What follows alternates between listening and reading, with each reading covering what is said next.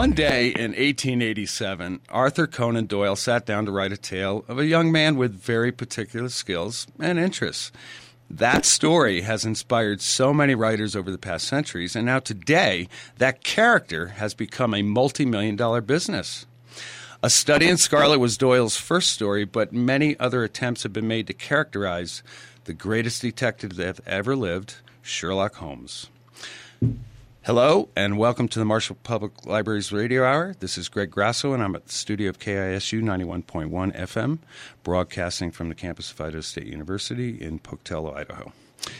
So, today I have the pleasure of talking with two very talented individuals, Laurie King and Les Klinger. How are you guys? Great. We are we are fine out here in California, Les further south than I, but um, it is it is lovely here. And, and Les, where are you today? I'm in Malibu. Oh, poor guy. Uh, it's hard. He's suffering. Someone has to live here. Yes, someone has to. Well, uh, folks, Laurie and Les have uh, co edited a new book, a collection of stories written by some of the best contemporary authors today. Uh, the name of the book is A Study in Sherlock. It highlights 18 authors' short stories, and if you're a Sherlock Holmes fan, I guarantee you're going to love this book. Uh, Laurie, you are a best selling author, a crime novelist. Um, your latest novel, Pirate King, is a New York, New York Times bestseller. Um, if you would, for a second, please uh, give our listeners a glimpse uh, of that book, and please um, maybe uh, talk about Mary Russell. How did uh, how did she evolve? And I understand half of your books are written about her. In, in fact, uh, they are Mary Russell's memoirs. She she is a woman who starts writing her memoirs in the late 1980s, um, referring back to her youth when she encountered Sherlock Holmes on the Sussex Downs and became his apprentice and later his partner and full partner as they are now married, which is giving away all kinds of spoilers, but live with it. Yeah. Um, they're in the teens and 20s. Uh, we're now up to late 1924. right. And she is a young female feminist 20th century version of Sherlock Holmes. So the two of them lock horns all the time. And uh, I suspect uh, that Mary's as brilliant as Sherlock. oh, well, yes. More, so. Is is there a little? Is there some Laurie King and Mary Russell? I could I can only wish. Yes. the uh, the publisher a while back had a campaign that they started saying, "Meet the world's greatest detective and her husband Sherlock Holmes." I love it. I love it. Oh man. It's interesting. In the beginning, Laurie uh, was excoriated by the members of the Baker Street Irregulars. Uh, people were shocked and horrified that uh, she had uh, done that dastardly deed of marrying off Holmes. And I, I think uh, there were a lot of Sherlockians who were just not willing to look at those books. And uh, as as Laurie kept at it, persistent in writing those stories, people discovered that maybe they weren't so bad after all. They're actually wonderful books. I'm a big fan. And I think uh, I think and- people and were the- so. sorry. no, that's all right. I was going to say the tide turned to the point where Laurie is now a member of the Baker Street Irregulars, an honored member. A, a hard hard-working member. I think what relieved people so much was that they they weren't um, Sherlockian porn and and and the you know the really steamy sections are things like um, him brushing her hair. I mean that's about as steamy as it gets. So.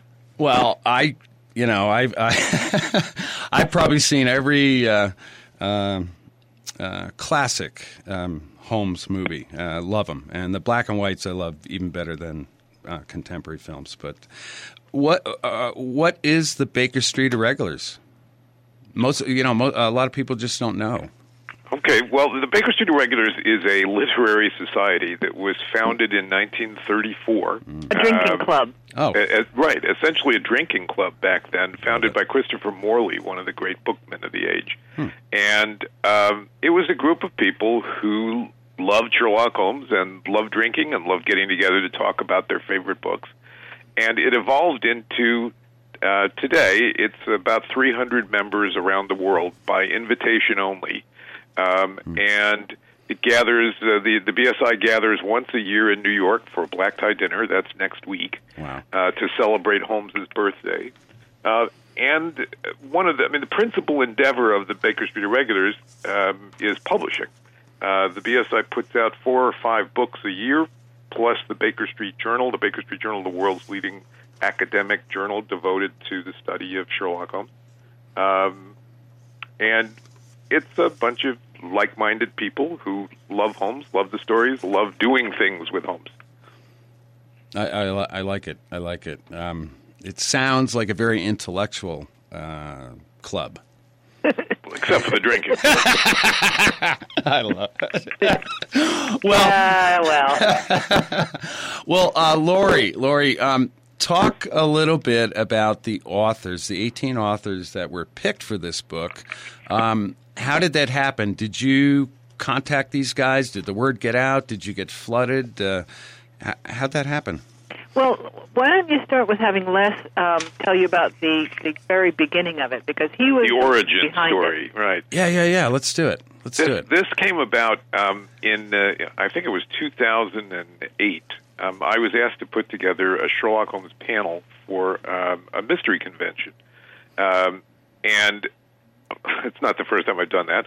Uh, Lori was going to be there, so okay, the two of us would do a panel. And then I started thinking about who might be on it, and I looked down the list of who else was going to be attending the convention, and I said to the organizers, "Okay, I want Michael Connelly and Jan Burke and Lee Child," and they said, "Well."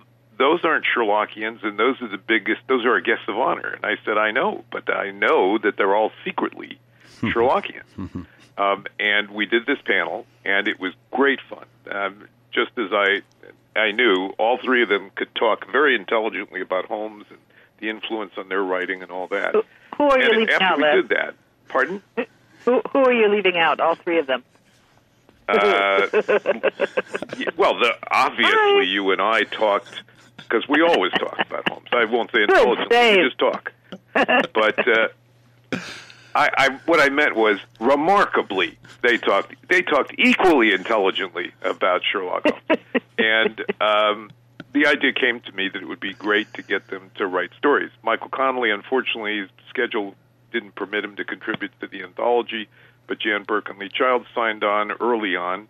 Uh, Neil Gaiman was one of the very first to to say yes, uh, Absolutely. and then Laura, you can tell the story from there. yeah. Well, once once we had a sort of core group, um, Les and I could work out from that because what we were aiming for was a broad spectrum of people. I mean, the idea of the book is, as the subtitle says, stories inspired by the Holmes canon. Right. That is, these were, we were not after people who were writing pastiches. We were not after people who were known for their Sherlockian bent. Although um, Neil Gaiman had written a prize-winning short story uh, with Sherlock Holmes before, we and is a Baker that. Street regular. Yeah, but we we excused that. Um, but we we talked to various people. We would send you know a group of four or five people letters and say, "Would you be interested?" Um, to try and get a balance rather than just shooting a letter out to everybody we knew. We wanted to have some people who wrote dark stuff, some people who wrote complex things, some people who wrote very um, you know what what is called cozies, the more traditional mysteries, um, and and we even asked um, dear, Colin Cotterill, who writes this lovely, very funny series set in 1970 Laos, um, if he would like to do one that was graphic, because I knew from his website that he did a lot of drawings. So I said, Colin, would you like to do a graphic story? Because if you if you would, I would see if I could bully Random House into including that because it's a more complicated printing process. And he said, yes, yes. So we gradually worked out from our core group and aimed at this balance, having no clue as to what anyone would actually write. You understand? Sure. I mean, we weren't saying to them, okay, tell me what you're going to do, and then we'll try and find a nice fit to go in. Yeah. yeah. Um, we just complete carte and um, and it was fascinating to see what they came up with. It was, you know, it was so glorious to get these stories that would arrive Yeah. And to know that we were the first ones to read these Yeah. stories. And, and it was like presents arriving all through the spring. Well, I got to tell you, I uh, when I first opened the book, uh, my thumb went right to the middle, and here here's here's this here's this comic book stitched inside this this paperback, and it's like what? It's Colin great. Cotterill, give me a break. This guy is is insanely talented. I He mean, is, Yeah. It is such a clever story. And, and yeah, you read the three, it, it takes you three pages into it before you think, I get it. Yeah, I, I, I was going, what the heck is this guy talking? Oh, now I get it. Now I get it. Yeah. I mean, crazy. And then I, and then I went to Neil Gaiman, yeah, who I love, and uh, um, I love his writing style. So I, I just focused right in on that. Uh, the Case of Death and Honey, uh, uh, his little mini book in this. Um, uh, and then I bounced bounced back and forth. Uh, Lee Child, Jan Burke. I mean, uh, this this is very cool. What I like about the book, it's it's a potpourri. It's a it's a um, uh, a great mix of, of, of styles, like you said, and so it's going to attract a wide audience. I think. I think. Well, that Well, was we the idea so. to, Yeah. to show how inspiring those original stories were Yeah. um, in so many different ways. You cannot be a crime writer in the 21st century Mm. without knowing that your foundation stands firmly on these 60 stories Mm-hmm. of Con- Conan Doyle. Yeah. It's interesting to see how many of the stories that came in don't even mention Holmes, um, or Holmes is you know just sort of very much in passing, um, or not on screen at all, Right. not on stage at all. Uh, Margaret Maron's story, uh, Holmes is uh, is has not come back yet from the Reichenbach Falls. Uh, in uh, in Charles Todd's story, uh, we're led to the shocking revelation that Holmes is a fictional character. Right. Um, and uh, Laura Lippman's story, Holmes is not present at all. Lionel Chetwynd's story, not present. Um, in uh, in uh, Jackie Winspear's story, Holmes is only a character in a book, uh, and so on. So we, we and and and Jan Burke's story is really interesting. It's, a, it's called The Imitator. It's a story about a man who wants to wants to be Sherlock Holmes. Yeah. And actually, it turns out to be more of a Watson. Well, I'm, I'm, I'm, you know, I'm interested. Uh, uh, I haven't done a lot of historical uh, research into uh, Sherlock and Holmes. Uh, I mean Watson, but did they did they really live? I mean, uh, a lot of people think that these two characters actually existed. Well, I, I teach a course on Holmes, and um, after the first hour, usually, and the first hour I usually spend talking about Holmes was born in 1854 in the West Country of England. Don't know a lot about his parents. Talk about his schooling, his early cases, and all that. And someone always raises their hand and says, "Excuse me, Professor Klinger." Uh, I'm confused. Is Sherlock Holmes real or fictional? And my answer is always the same. Yes. Yeah. yes. I love it. How? Hey, hey, Les. How did twenty? Uh, how did two twenty one B uh, arrive? Um, what's what's so special about that? Uh, that about that street plate? Well, um, it, it it didn't exist. I guess is the Yeah. is the uh, is the right thing to start with. Yeah. Um, at, at the time, it was a fictional address, and uh, um, it was selected by Conan Doyle and Dr. Watson, I think, deliberately because they didn't want to have uh, everybody sort of un- all the fans sort of pounding on the door of Holmes's residence. So they made up an address. Um, two, uh, Baker Street didn't go as high as 221 in those days, um, so they just picked a number. And and one of the uh, great mysteries to Sherlockians over a hundred years They've been trying to identify the actual building that that was 221, um, because we assume it was on Baker Street. That may not be a, a correct assumption. It may be that Watson also changed the name of the street, but the descriptions of surroundings and neighboring streets pretty much make it clear that it, it was really on Baker Street. Um, the B part is interesting because um, it's always misunderstood. I, I have told the story that uh, I'm the, I was the technical advisor for the uh, Robert Downey uh, Sherlock Holmes films, and in the first film, um, the camera dollies up to the outside of the building, and we see 221B on this on this uh, nameplate. And I said, "Well, gee, we need to lose the B because that's not correct. B really stood for bis, French. It meant um, sort of up and beyond, back. I mean, it was an apartment designation. There'd be 221A, 221B, Inside the front door. 221B inside the building. Sure. Um, but they said, no, we're leaving it because everyone expects it. I mean, it's now international code for the address of Sherlock Holmes. Well, that uh, that should be the uh, international uh, pin for the uh, Baker Street Irregulars. You know, a little oval with 221B in there. You can put it on your tie or your collar. That'd be cool.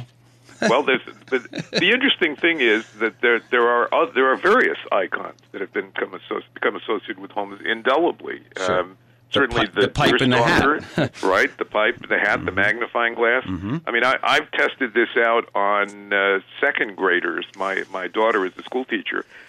Drew, on the blackboard just the curved pipe and the magnifying glass, and said, "Who am I here to talk about?"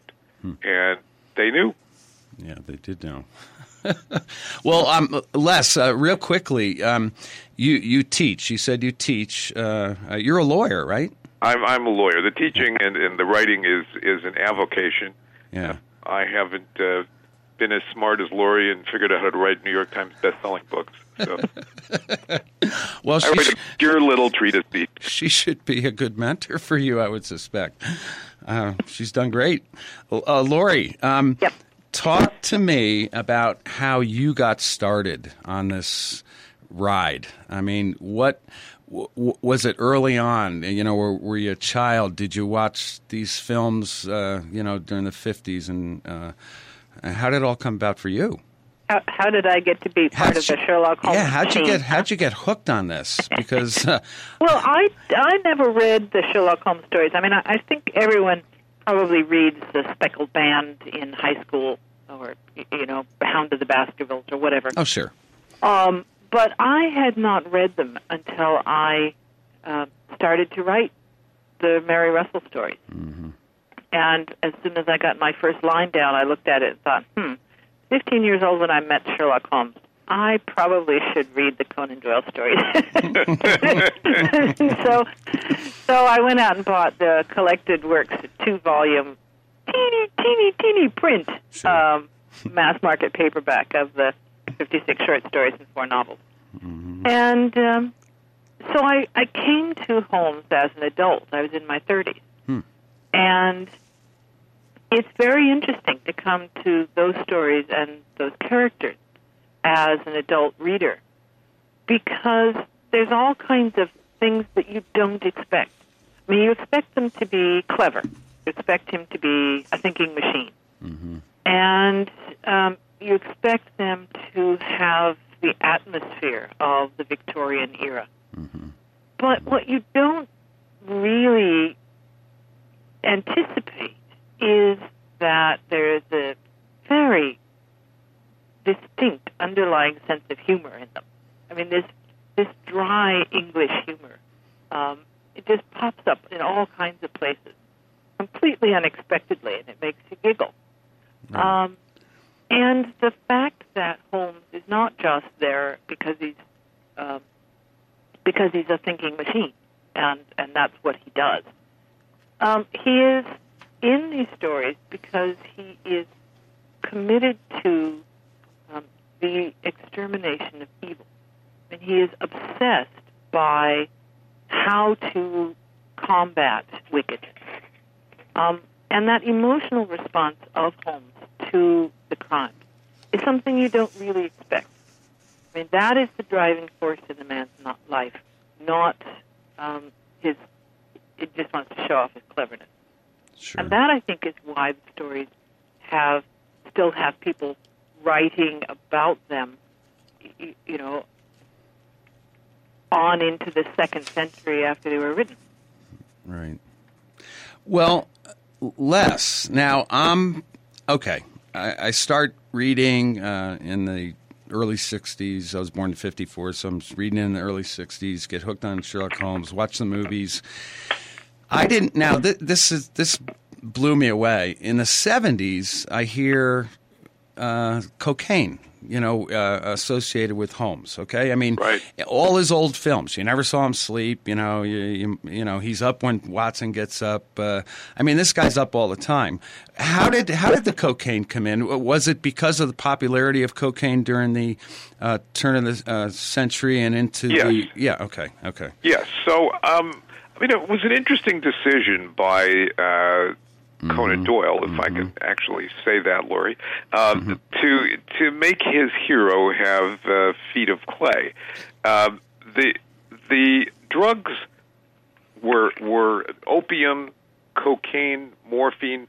Those were not restricted substances. Very you could popular get them at the time. local. Yeah, you could get them at the local chemist shop. Um, As a certainly, many medicine. people experimented Right. with them Right. and um, some thought that they were a problem. And and Conan Doyle was very farsighted in seeing that it was addictive and and a problem to be using that kind of drug. So he creates a character that um, uses the drug only to stimulate himself when he is not working. I mean, Holmes isn't a guy whose drug habit gets in the way of his work. Absolutely Uh, not. but Watson, interestingly, believes from day one that this is a pernicious habit and sets out as his personal mission to wean Holmes from the drug, and of course does so successfully um, over the course of the stories, uh, which span an arc. You, you mentioned 1887. The first story was published then, but it actually takes place in 1881. Um, the last story occurs in 1914. So over that uh, 33 year span of time, we actually see Holmes um, put the drug aside. And and uh, but as Watson says, it's a demon that's only sleeping, um, and he knows it can wake up any time, and he worries about it. Sure. Wow. um, so Watson was not only well, I wouldn't say his uh, Overwatch, but uh, uh, there was there was a true connection, a personal, uh, a real good personal friendship between the two, and I suspect because Watson, you know, admired this guy and liked him, and uh, that made him kind of shadow Yes, and it's interesting. I mean, Laurie has taken uh, Laurie has looked at Holmes a different way. I mean, Yeah. I like to say that one of the great successes of the stories um, is the introduction of Watson. Um, it's what makes the stories brilliant um, because we can we can relate better to Holmes, this irascible, prickly kind of person, um, through the eyes of, of Watson, who is in some sense sort of everyman or somebody that we'd like to be like, warm and courageous and strong-hearted and physically fit and all those things. But um, the three there are three of the sixty stories in which Watson isn't um, present, and or he's not the narrator, and they're not as successful. Now, Laurie's done it a different way, um, having Holmes with a different kind of companion. Laurie, pick it up.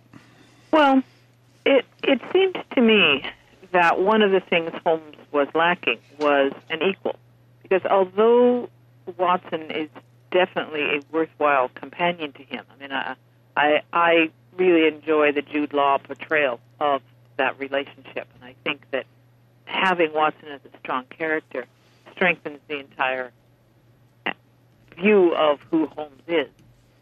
But it seemed to me that if Holmes were confronted with someone who was really his equal, um, he would come to life in some interesting ways. And so that's where Russell came from.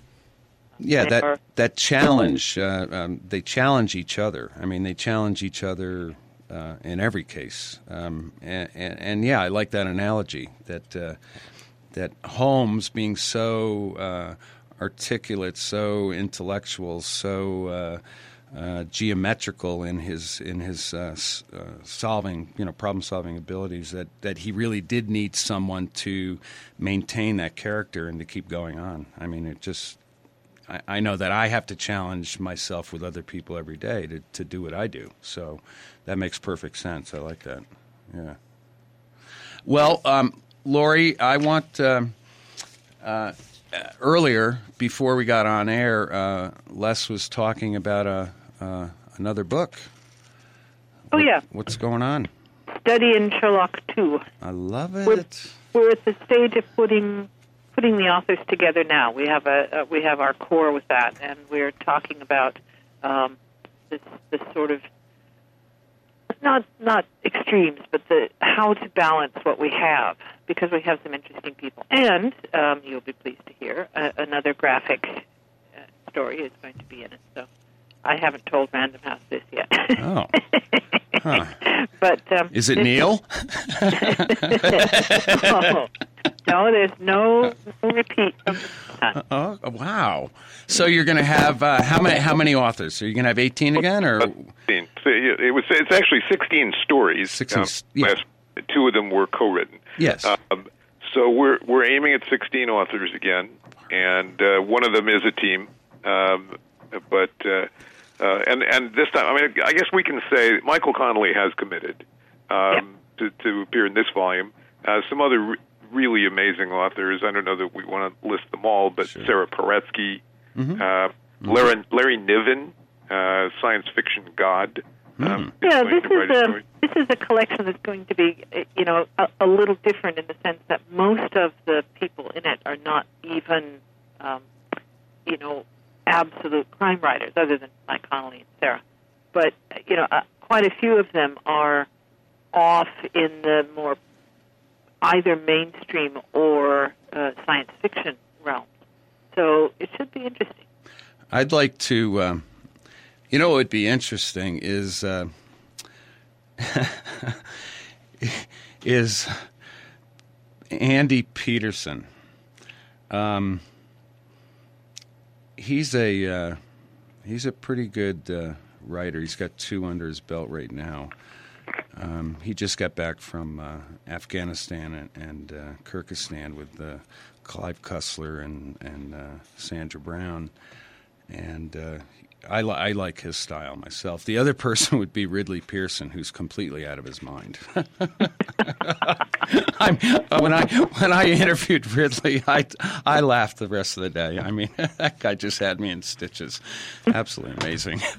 well, we're we're uh, we're looking at, a, at an eclectic group, um, and uh, we we it's not the the it's not the slate isn't set completely yet, but uh, so we don't want to announce all the names, but uh, Yeah.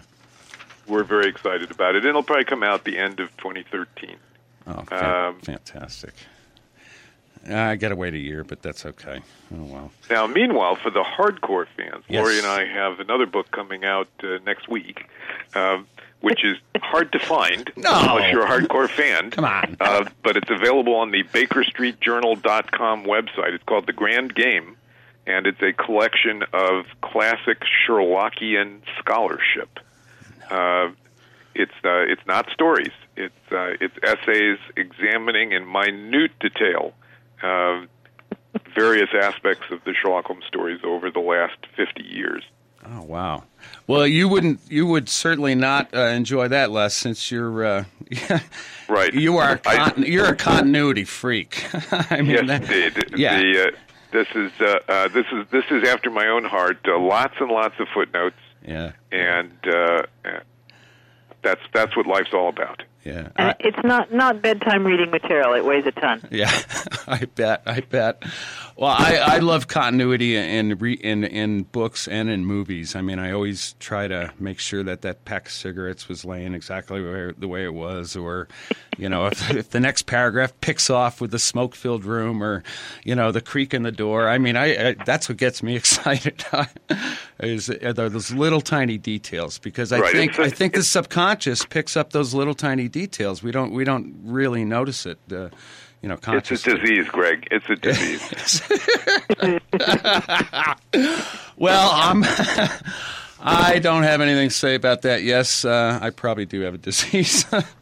well, listen, I, um, uh, folks, uh, Laurie and Les, this has been uh, this has been fun. Uh, we're, we've got only a few seconds left here, but uh, I um, I appreciate you two coming on air. Um, uh, your book at the local level, I got to tell you, you know, we're uh, we're a uh, a town of maybe 50,000, southeast corner of Idaho. We've got huge readership in this uh, in this area. Um, A Study in Sherlock, uh, I put it in circulation about two weeks ago. And uh, this thing has got a, a, line of about 12 right now on, on hold, which is, which is pretty darn good because most people don't even know we have it yet. Um, it's a great book, A Study in Sherlock, uh, stories inspired by the Holmes canon. Uh, this book is edited by Laurie King and Les Klinger. I want to thank both of you today uh, for coming on the show.